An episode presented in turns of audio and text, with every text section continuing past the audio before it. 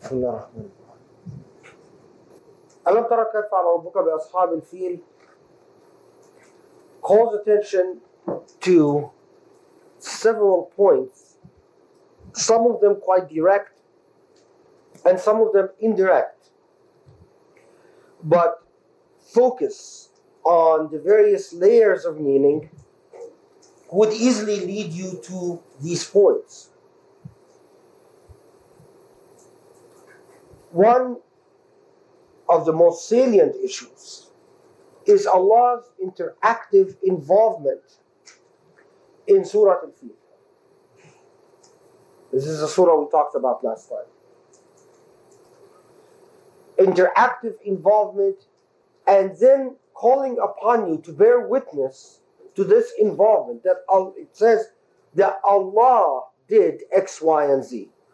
In response, Allah took their kaid, took, took their devious plots and reacted to them, responded to them in a direct fashion. So Allah is not detached and objective, sitting on the sidelines, but rather interactive, direct, and dynamic. The result of, and one of the most, one of the strongest images of Surah Al-Fil, which we talked about last time, one of the most powerful images, is the result of this interactive response by Allah is to render the people of the elephant, Ashab al-Fil, those who have plotted against or those who uh, were in a state of kaid, or those who were in state of plotting against Allah or against uh, uh, morality or against what's right, etc., etc. What was the end product of that? Is the powerful image that they have been re- produced to the, the like asf ma'kul, to um, um, digested pulp completely uh, broken down. We remember we even talked about asf ma'kul. It sometimes it it is said that it means the manure of cows, or what happens to food as it goes through the digestive. So the rendering, and if when you think about it for a second, the, the, the taking of a human being and altering the state of this human being from the structured state that human beings are in, yet artificial, yet extremely artificial. In other words, structured. Why? Because there are ears, there are eyes, there are mouth, there's a mouth, there are arms, legs. You look at the human being and you see structure, but yet artificial because of the fact that it can alter rather easily and rather simply and the rendering of this human being into ma'kul, into, into a completely different state, without structure and indistinct, yet completely ugly and completely corrupt and completely deconstructed. Such is also such is also possible with souls. The inner mechanisms of a human being and that is why several commentators, particularly of the, the Sufi of them, have pointed out the fact that when the Quran says, when Allah says, فَجَعَلَهُمْ كَعَصْفٍ مَأْكُولٍ Render them as if digested or excreted pulp. It does not necessarily only mean physical. We, of course, it could mean physical, but it does not only mean physical, but it could also mean that the inner mechanisms. And if you remember, we talked about the leader of the military leader of the uh, army uh, that was heading towards Mecca, having escaped to Yemen and not dying as a digested pulp. But it doesn't matter because the inner mechanisms of the human being themselves could be left to a state of corruption that they are the equivalent of defecation. It's a very powerful image. A very powerful image. The other element that stands out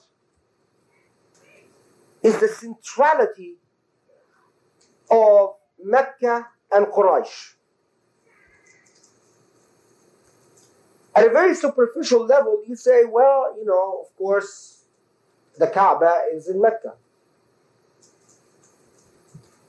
And so Allah is saying Mecca is protected. And and that's that's fine. Except we have several points that render this superficial render this interpretation not problematic but rather superficial. Not problematic but superficial. What is that during the reign of Yazid, for example, Yazid the son of Muawiyah, what happened to Mecca? It was it was bombarded. How do we and here this is this is the reason these tapes will always be banned in Saudi Arabia. When you think of Mecca today, administered as it is or controlled or occupied, whichever perspective you, you, you wish, by the Saudis, it is not in the most honorable state that you would want the holy shrine to be in. People dying every year from accidents, extremely inhumane and, and degrading behavior being perpetuated all the time, kings getting to build their, their castles on the top of mountains property or territory. In fact, historical sites being destroyed and even the, the, the, graves of companions and so on being eradicated under the claim that uh, we don't worship shrines, etc., etc. So, yes, there is a degree of protection to Mecca, but you would have to define protection in a very formalistic way. In other words, someone that would want to come in and literally just destroy the Kaaba, take it apart. And you say, Anything short of that can happen. So if I want, if, if people decide to, to, to go to the Kaaba and and stand around it and defecate on it, then Allah will not protect it. But if you try to break it down like Ashab al-Fil try to, then Allah would protect. But then what meaning is that? What then should alert us that it is not that the surah is simply calling attention to the status of Mecca or the Kaaba as protected territory. Although one would have to say that very much like Abdul Muttalib's attitude, the, the, the grandfather of the Prophet, he said, This is Allah's business. In other words, if someone fires a nuclear missile tomorrow on Mecca and destroys it, and someone comes and says, see, the Quran now is contradicted. I would say no. In fact, I see nothing in the Quran that promises to protect Mecca forever. All the Quran said is that at one time someone plotted against Mecca and Allah did something about it. But that does not necessarily mean that every time Allah will do something about it. So then what is the point? If, if these surahs are not there to tell us don't you worry about Mecca. You don't have, Allah will always protect Mecca for you. And by that logic, by the way, Jerusalem should have been in the same situation. You have the fiqhi discourses on why Jerusalem fell to, fell to the Crusaders is plagued with these same types of issues.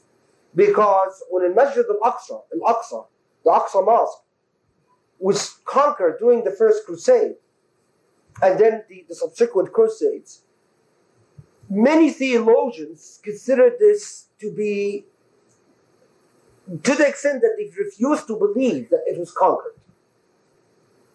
Because in their mind, it had the status as Mecca and Medina, and Allah promised to protect it. How could Allah not protect where the Isra and Mi'raj took place, etc., etc.? And then in response to that was Allah never promised to protect it never gave you an absolute promise to protect the holy sites of Islam. But like other things, the promise is contingent on what you do, your own behavior. What was this uh, promise? Uh, mean from this surah alone?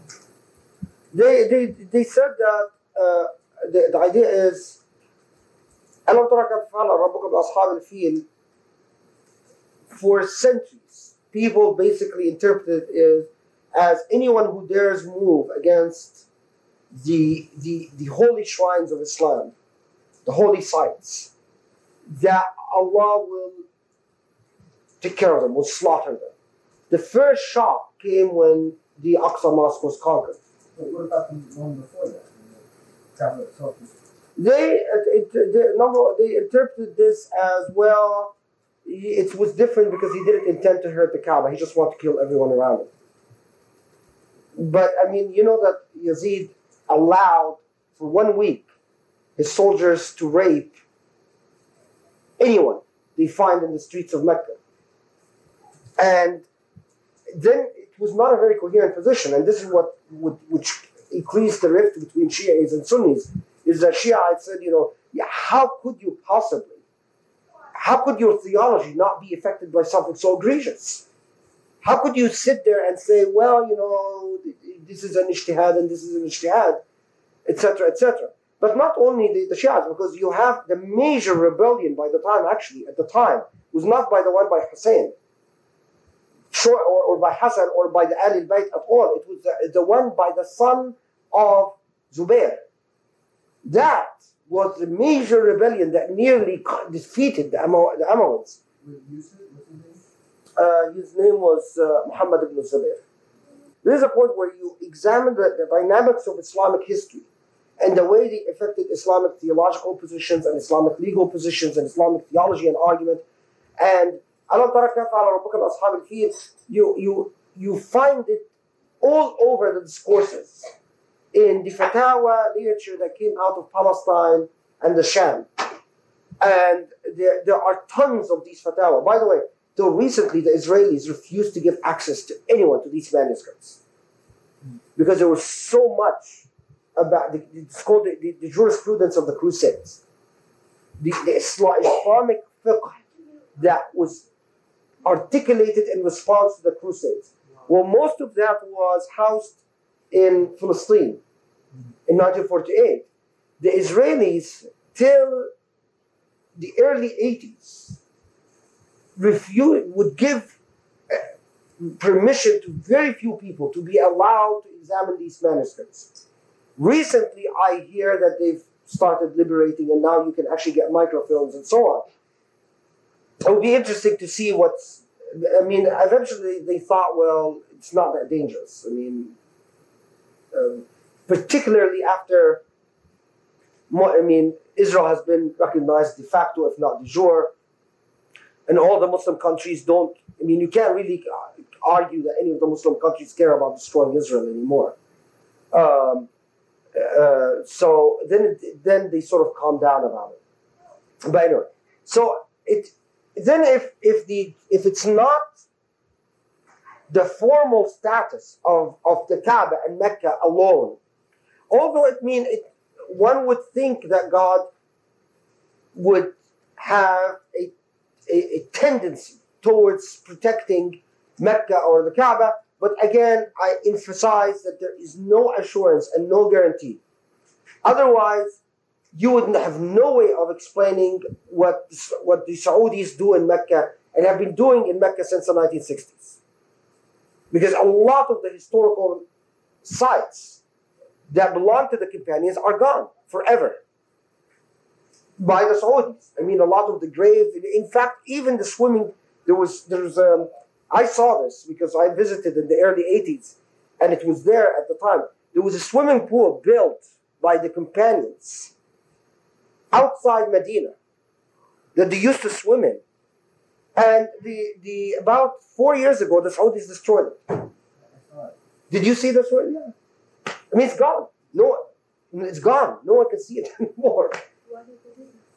They they believe it's haram to revere any historical sites because it's associating partners with God. So all all this material is gone. It's amazing. I mean, it's amazing when you actually can sit there and imagine this is the place where the companions used to swim, and they, you know, you you read in in, in, the sources that Ali and uh, Ali used to race other companions swimming. They have these, although it wasn't that big, but I guess they would just keep going back and forth, back and forth. And then it's gone. When I went last time to Saudi Arabia, by the way, I, I asked us, I asked about it, and they said, "Oh, it's gone now. You can't see it." They they they leveled it, and then they have eventual plans to build apartment buildings in the area or something like that. Then this should alert you to the fact that there is a moral being conveyed here.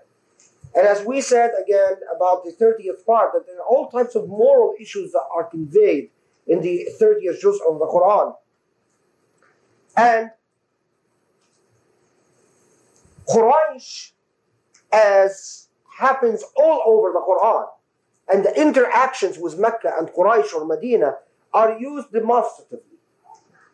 As time and time and time and time you find in the Quran, throughout the Quran, that there is a situation that involves either Mecca or Medina and the Prophet, and that these the, the, the context of Mecca and Medina is used demonstratively for a point that is that far transcends the specific context of Mecca and Medina.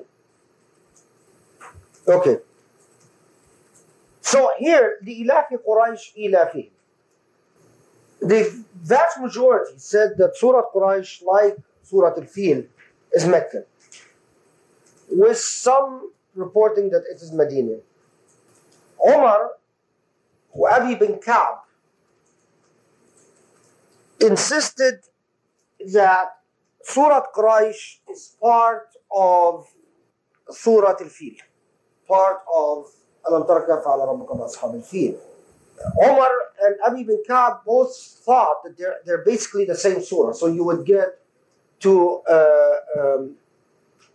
فجعلهم كعصف مأكول and then continue on إلى قريش إلى so on. However, while the others found that the two are connected in the same way that al-mu'awwizatan are connected. The قُلْ أَعُوذُ بِرَبِّ الْفَلَقِ and قُلْ أَعُوذُ بِرَبِّ النَّاسِ but did not think that they constitute the same surah. But rather they are kindred surahs. Now, of course, it makes a difference on how many surahs you have in the Quran, right? Because if they're the same surah, then, then they count as one. And we'll, we'll come back to this issue and, and see why the, this whole debate takes place. First, let's deal with this word ilaf. Ilaf comes from the root of alifa or ya'lafu or which means habit to get used to to, be, to get accustomed to to become comfortable with and consequently when we say al-'ada al-ma'lufa means accustomed habit. And when we say i'talaf al what does that mean? i'talaf al-qawm. I'talaf al means the, the people have become content. They have reconciled the differences. And why is that? Because the effect of habit, the effect of habit is what upon you? Is to calm you down, to get you to be content. You know, you're in a state of instability as long as you don't have not developed habit, as long as every moment brings something new. So you don't have any any practices, any established practices. But once your life becomes has established patterns and practices, then you settle down with them. when you have too much of that, you settle down so much that you become dead. But when you have none of that, there is so much instability that you're dead as well because every you cannot maintain enough amount of tranquility or stability over anything. So the verse, the surah, and I do believe that they're two separate surahs, although I do believe that they are connected as the majority have argued Now, as to the report from Omar and Abi bin Ka'b, I don't really know how to explain it, other than Omar has several of these disagreements with the companions about certain things in the Quran. And I suspect Omar was not young when these reports come about. And I suspect that Omar's memory towards especially the, the, the second half of his Khilafah was starting to fail Yeah. Would it be possible that these reports are fabricated. fabricated and And put in the, it's possible, of course. I mean, and they're ahadi, so you, there's always that possibility. Although, you know, my position with something like that is even assuming they are authentic, it doesn't pose a problem. I mean, but but yes, it's quite possible that that Omar never said something like that and so on. Although I'm not sure why would anyone have the incentive to fabricate something like this, because it doesn't make a difference in meaning. I mean, it is not central to a huge theological political debate, which then people would have an incentive to fabricate. It is just a technical point, whether it's two separate surahs or one. So, I mean, you'd have to be a very petty person to, to, to want to fabricate something like this. And I think that's, that's a lot of times, like Orientalist literature misses this point about incentive. People don't just fabricate for the sake of fabricating, they often fabricate about things they care about. Uh, anyway, okay. So then, the ilaf. And then it starts out in this rather fascinating discourse. لإلاف قريش إيلافهم رحلة الشتاء والصيف لإلاف قريش Now, the reason it, it's, it, there is a point of interest here is because it starts out with li. Li. What does normally, when we say, when we, when we use this lam in this fashion, li kaza, what do we normally mean by it? for the reason. For the reason. Consequently, it must be connected to something else. In other words, when I say for the reason, it, con- it implies that I'm, con- that I'm go- continuing from something before. There's a connection. And that is why Omar and, uh, Abi bin Ka'b said that a lam, lam sila. And it, sila means a connecting lam. And it connects what? It connects the surah that is before it.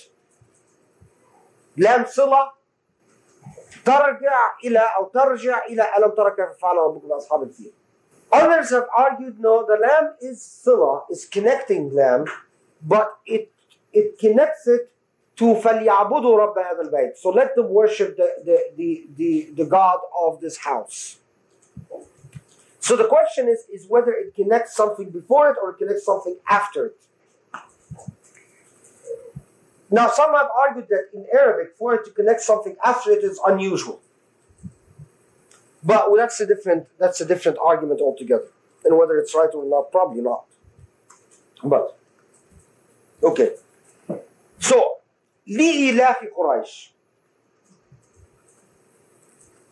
because Quraysh has become what is it? What does he translate it again? Teaming. Here it's secure, Ah, okay. Well, how does he translate the first verse? so that the Quraysh might remain secure. Oh, wonderful. Okay, so all of this brings us very close. Muhammad, that's right there. This one's for the covenants of security and safeguard enjoyed. It's it's all very close. Teaming, security, covenant, and we'll we'll see the, how the for or because Quraysh has become accustomed. To put it in a word, has become stable, has become constant.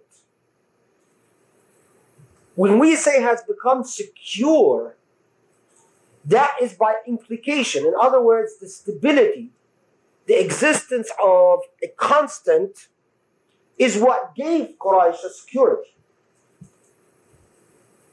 It's as if Allah comes in and says, because Quraysh has been permitted to live in a state of stability have been permitted to exist relying upon a custom and a practice that gives you a sense of predictability. When does instability where's instability at its height? It's when there is no predictability. When you you never know what's gonna happen the next minute, what's gonna happen tomorrow, what's gonna happen. Uh, You need a large degree of faith to survive with that and still remain stable.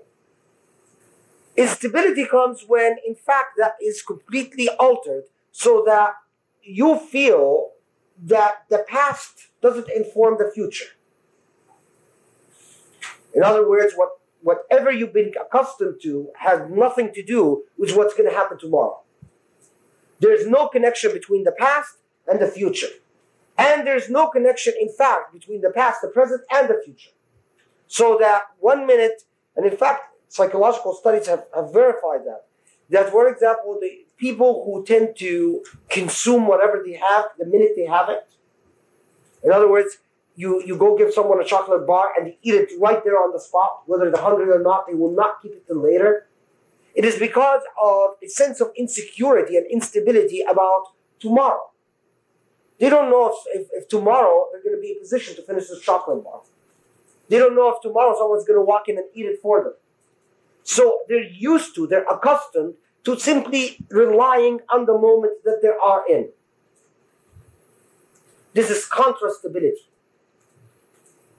But Quraysh has been allowed the ni'mah, the blessing of habit, have been allowed the blessing of ulfa to become accustomed or to, the ni'mah, the blessing of i'tilaf, to become accustomed to something. Then it answers itself. And it says, إِلَافِهِمْ Well, actually, before we move into that, I want to give you some, some fur- further variants. Al-Khalil bin Ahmad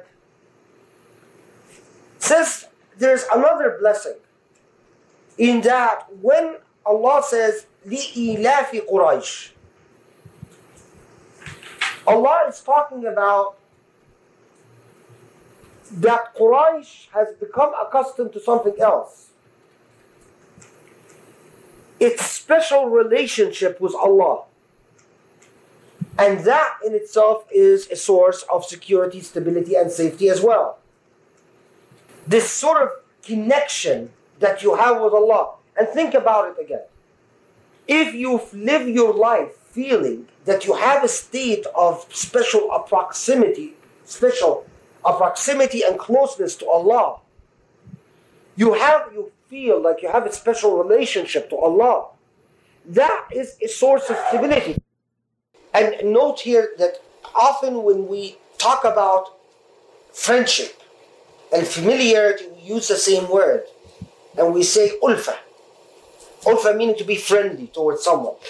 And so here, the ilafi Quraysh could also mean, in the opinion of Khalil ibn Ahmad, that the state of friendship that they assume or they think they have with Allah Is it the same word as Allah Tabayna Qulubihim? reconciled. Ikrimah, by the way, had, had a variant reading that would change the meaning.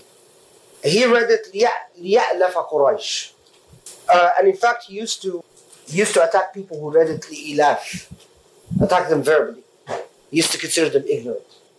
That would change the meaning if, it, if it's liya'laf Quraysh. Yeah, nothing. Yeah, because it's, it's futuristic. It says, some people in Mecca read it illaf Quraysh. That's, that's no difference in meaning, but that's just the, the variant reading. Which then you would read it illaf Quraysh. ليألف قريش again I mean I, I would not consider someone who, who read it ليألف قريش or who read it إلا قريش I would not consider it wrong in prayer However, I do not accept it because both of them are ahadi reports. Although Illaf Quraysh is not is, is in one one of these twilight zones where it's between ahad and between mutawatir. Uh, because we there are many reports that there were people in Mecca who read it Illaf Quraysh. But it doesn't make a difference in meaning. It's just a difference in the in the in the uh, the way you pronounce it. Is it li illaf Quraysh? or just illa fi Quraysh? إلا في قريش And so the li is is dropped is dropped. Okay. Now, then it answers itself by saying, by saying إيلافهم رحلة الشتاء والصيف لإيلاف قريش for the stability, for the security, for the repose that Quraysh, Quraysh was permitted. And then it comes to say, for the fact that they've been become accustomed to the journey of the winter and the journey of the summer. How do they, they translate it? Their covenants covering journeys by winter and summer. Secure in the winter and summer journeys. Okay. And that is, of course, because Quraysh had two main business seasons. One trip that they did in the winter and one trip that they did in the summer. Interestingly, Ikrama, this is the same person who read it, لِيَأْلَفَ Quraysh, used to say that both journeys, the summer journey and the winter journey, were to Palestine. That this is where this is this is the same place they used to go to trade. However, other reports say that the, the, the summer journey was to Sham, nowadays Syria, and in the winter they used to go to Yemen. Uh, Ibn Abbas reports that the summer they used to be in Mecca and in the winter they used to be in Ta'if. But this was not because of business. This is because the Meccans, the rich Meccans, had their summer houses, their vacation houses in Ta'if. Yeah. So they used to live, do business during the, the year in, uh, in, in Mecca. And then when the summer came, they would go in, to their summer homes in, in Ta'if. Which incidentally the, the, caused the, one of the major battles later on between Ta'if after Mecca converted to Islam. The one that went to war against Mecca was Ta'if. And the reason was for that was because they never got over the resentment from having the Meccans own their summer houses in Ta'if, as if Ta'if was there for their for their merriment and pleasure. At any case, but it is quite clear that that the verse is calling upon them the fact that they're accustomed for the winter and the summer the, the, the- summer journeys. The fact that they're accustomed is it the journey that is important here, but there no, it is the regularity. It is the stability. It is the predictability. It's like one of my sheikhs, Adil Eid, used to say, if one would bring it from the level of the city to the level of the individual, then it would be رحلة الصباح والليل. The trip of the morning and the night. What, what trip to the morning and night? You go out of the house and come back. Go to work and come back. That you become accustomed to go to work and accustomed to return from work. And this is what Allah is invoking upon you. There is a stability and predictability that is allowed you, that is permitted you by the regularity of being able to go. And if you tell yourself, but wait a minute, we're talking about a job, but it is talking about income, about the existence of stability in the production of living. And Quraysh was allowed that. A trip in the summer and a trip in the winter that constituted their livelihood.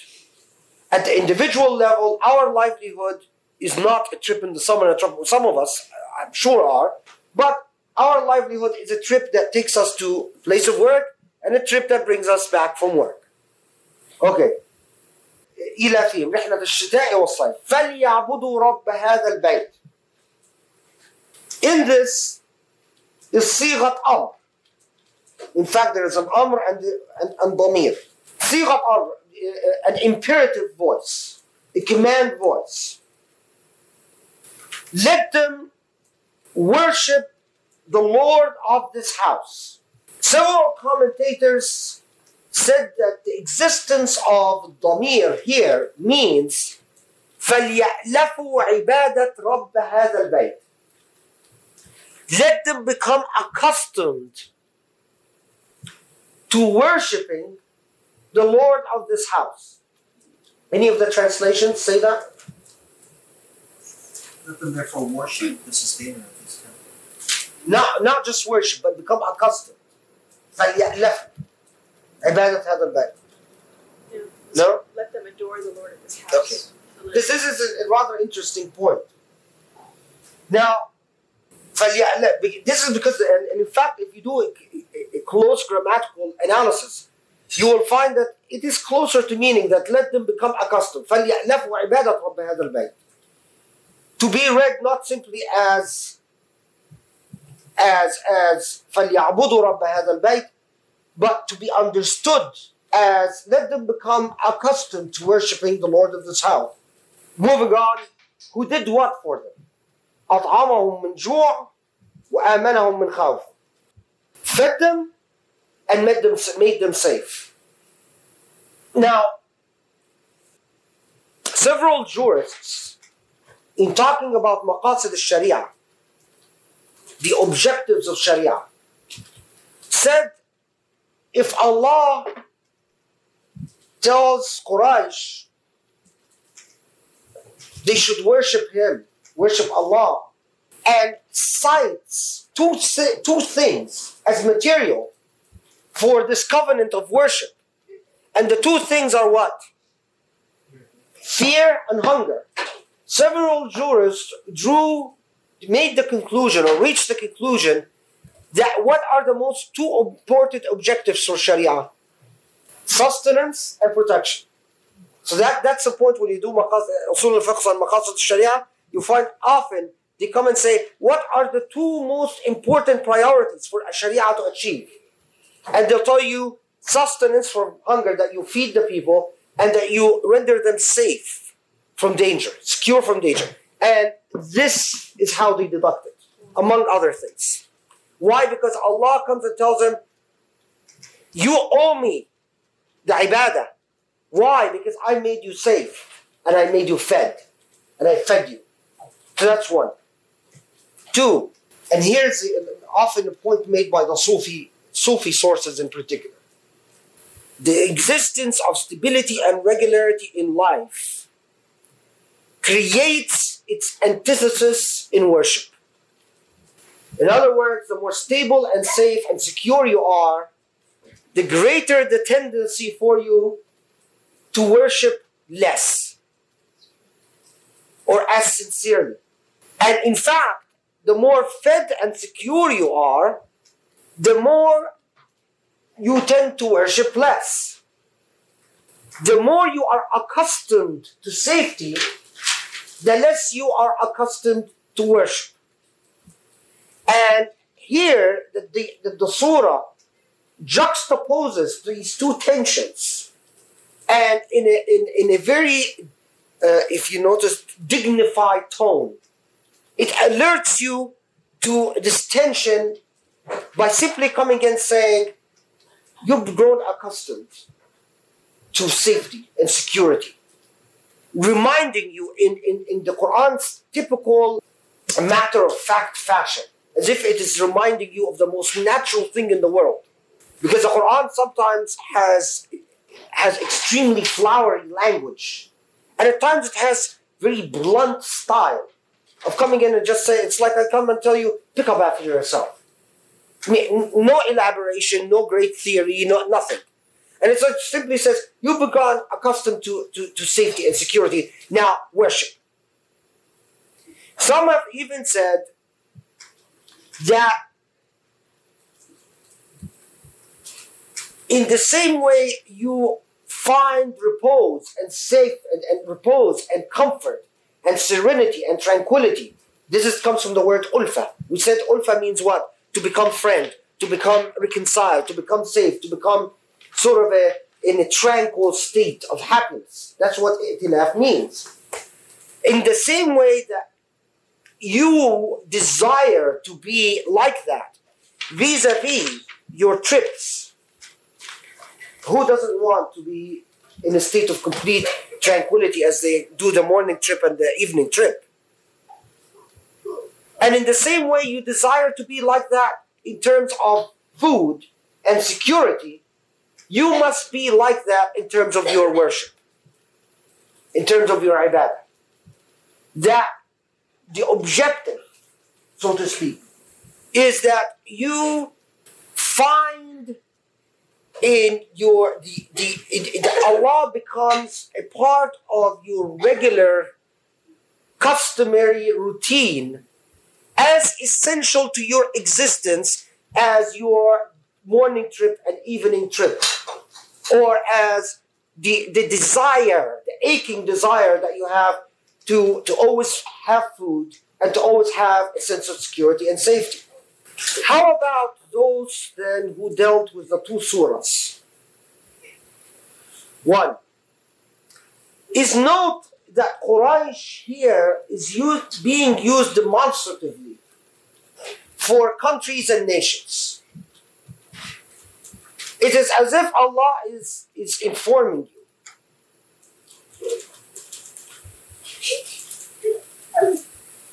Countries and nations seek communities, societies, and here is this is this is in the level of siyasa shar'iyya. Not al maqasid. See, see how many levels this simple surah affects. We talked about al maqasid, maqasid sharia, purposes of sharia. We talked about al aqaid. This is where the Sufis come in. Most, I mean, I don't like the not not all Sufis. In fact, because that's very unfair to Ibn Qayyim al-Jawziyya and and Ibn Jawzi and several others who are not Sufis but yet addressed it. But it also influences theology. And it also influences siyasa sharia, which is what um, uh, the law of politics. Is countries, what is it that countries want the most? In fact, what is it that countries should focus upon the most? Feeding people and providing a sense of safety and security. Now, in doing so, the country must be cognis- cognizant of its obligation to create an atmosphere of where of an atmosphere of ibadah, of allegiance to Allah. The, the, the, well, it talks about Quraysh. Quraysh is a society, community. It is as if when, when, for example, when it talks about the Ummah and it says that they tawasaw bil haqq or tawasaw bil sabr. It all you know, it's sort of addressing the community. Or when it talks about um, uh, that, they, that they conduct their affairs according to shura, it talks about community. Or when it talks about al-amr al-ma'ruf, والنهي عن المنكر. I mean, constantly the Quran, Allah has this sort of way of calling upon the community to create mechanisms by which it uh, it promotes certain values within the community, a certain attitude, a certain spirit, a certain demeanor within the community itself. And it is quite clear that one of these these attitudes or these demeanors is promoting the value of eradication of hunger and promoting the value of safety and security. And by the way, among con- contemporary thinkers, Ali Shariati emphasized this because Ali Shariati, once having noticed that earlier sources, Ali Shariati wasn't a jurist, so he, he read fiqh sources quite late in his life. But once having read and noticed how often this point is emphasized by the pre-modern sources, he said, well, if the object of Islamic society is to eradicate hunger and to create a sense of safety and security, that itself is quite a moral value and organizing principle for society. Imagine if this society, for example, was structured around the notion of eradicating hunger and maximum safety and security.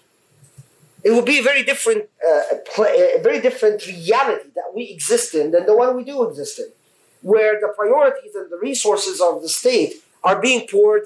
Now, at the same time, this cannot be a materialistic in, uh, uh, um, uh, uh, target or a material, materialistic um, endeavor for its own sake.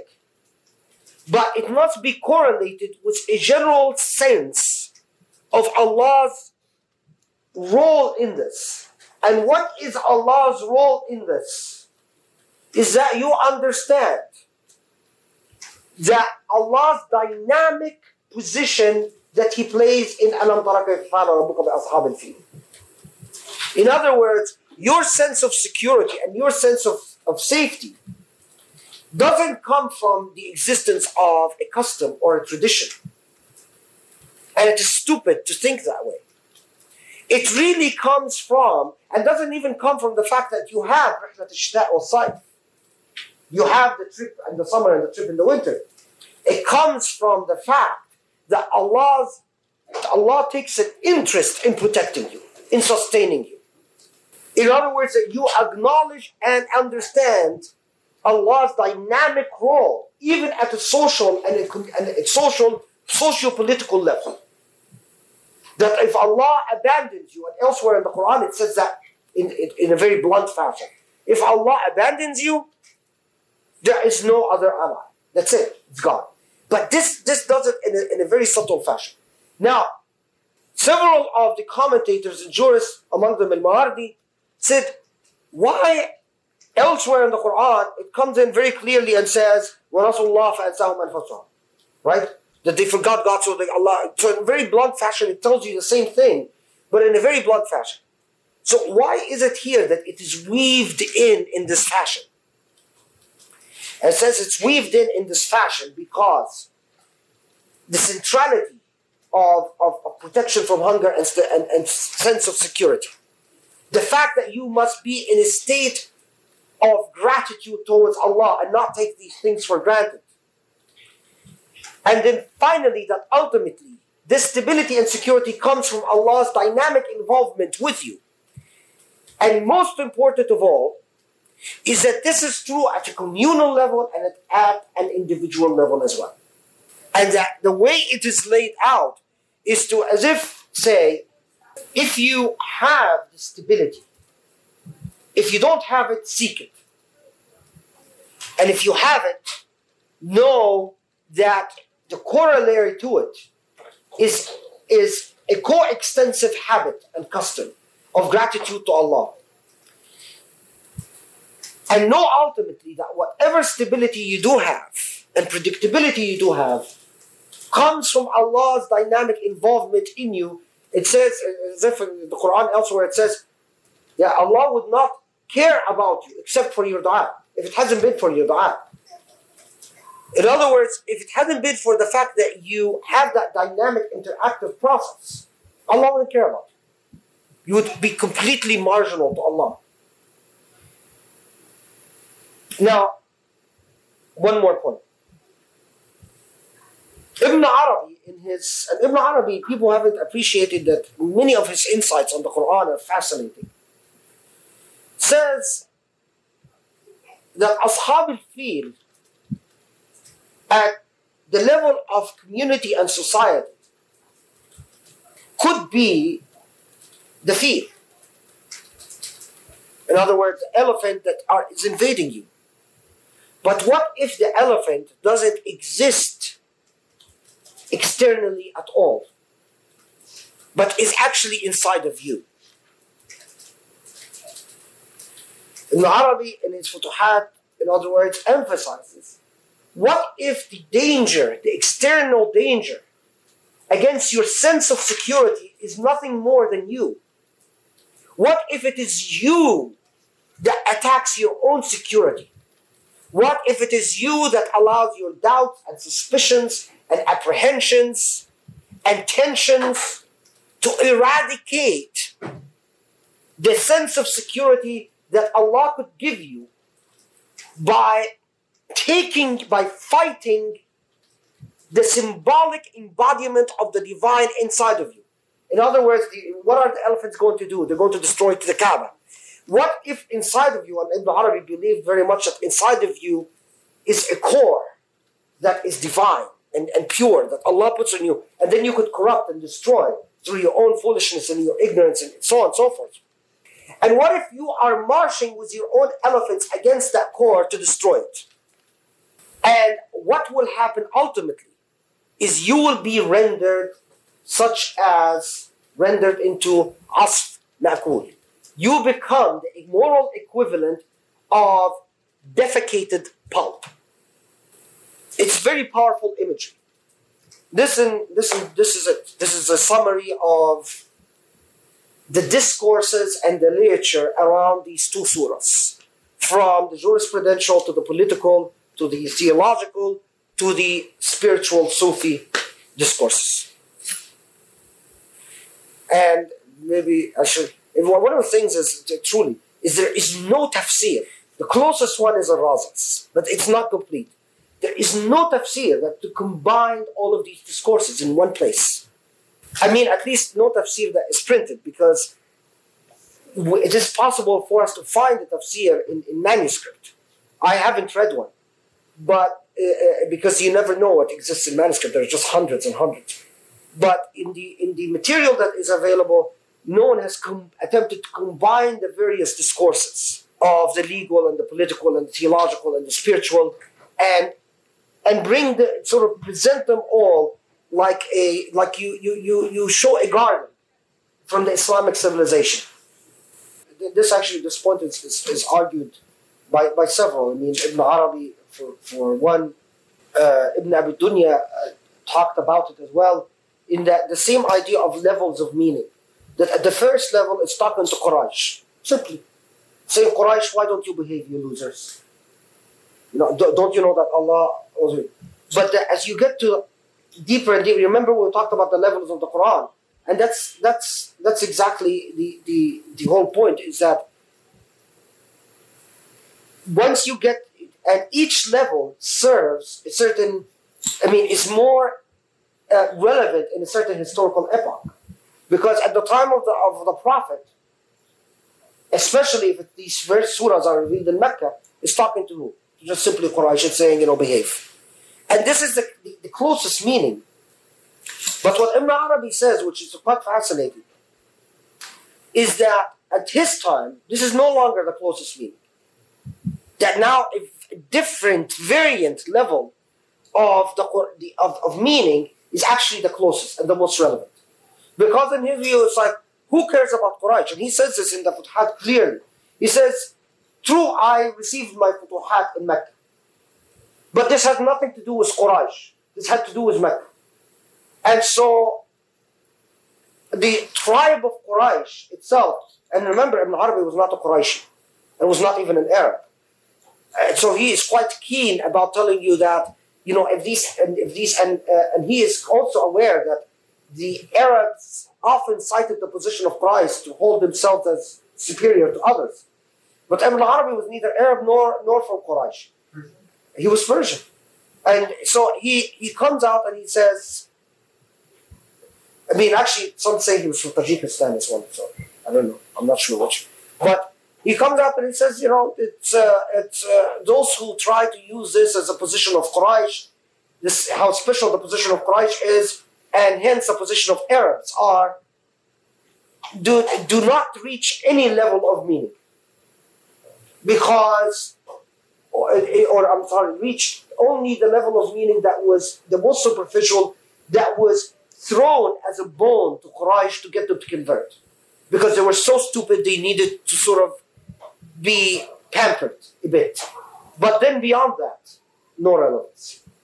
I mean, it's fascinating material, yeah. That's what I mean is like, that's question. How would you compare the tone between this combination of surahs and Masad? To what? Really? This stone is very matter of fact, very melancholy, very sort of. It is like um, like in the Quran, uh, um, "Tabat yada Abi watab." It's it's it's in the, it's sort of this type of tone. It's like I come to you and say, it's not angry, but it is very firm and nearly fiery. Just like a ruined is Abu Lahab and his wife as well and then it's it's soft, but you can sense the emotion. This one is is a different tone altogether. This one is very melancholy. It's like more a tone of wisdom, a tone of reflection. And it says, I come talk to you. Haven't you seen what God has done to the people of the elephant? Don't you know what happens if you don't maintain habit of? I mean, it's very, and it's even you can even feel the the, the voice while Tabbat Yada Abi Lahab is threatening, and it, you cringe in fear. This one, the sense of worry creeps upon you. It's sort of like you hear it. If you're hearing it for the first time, it's like, okay, and then it's it's as if it's designed to strike you ten hours later, where you start saying, "Uh oh," you know. And much of the Quran is the tonality is designed in that fashion, either for immediate impact or long-term impact or short-term impact, and it is one of the most fascinating things about the, the, the stylings, the various tonalities and stylings of the Quran.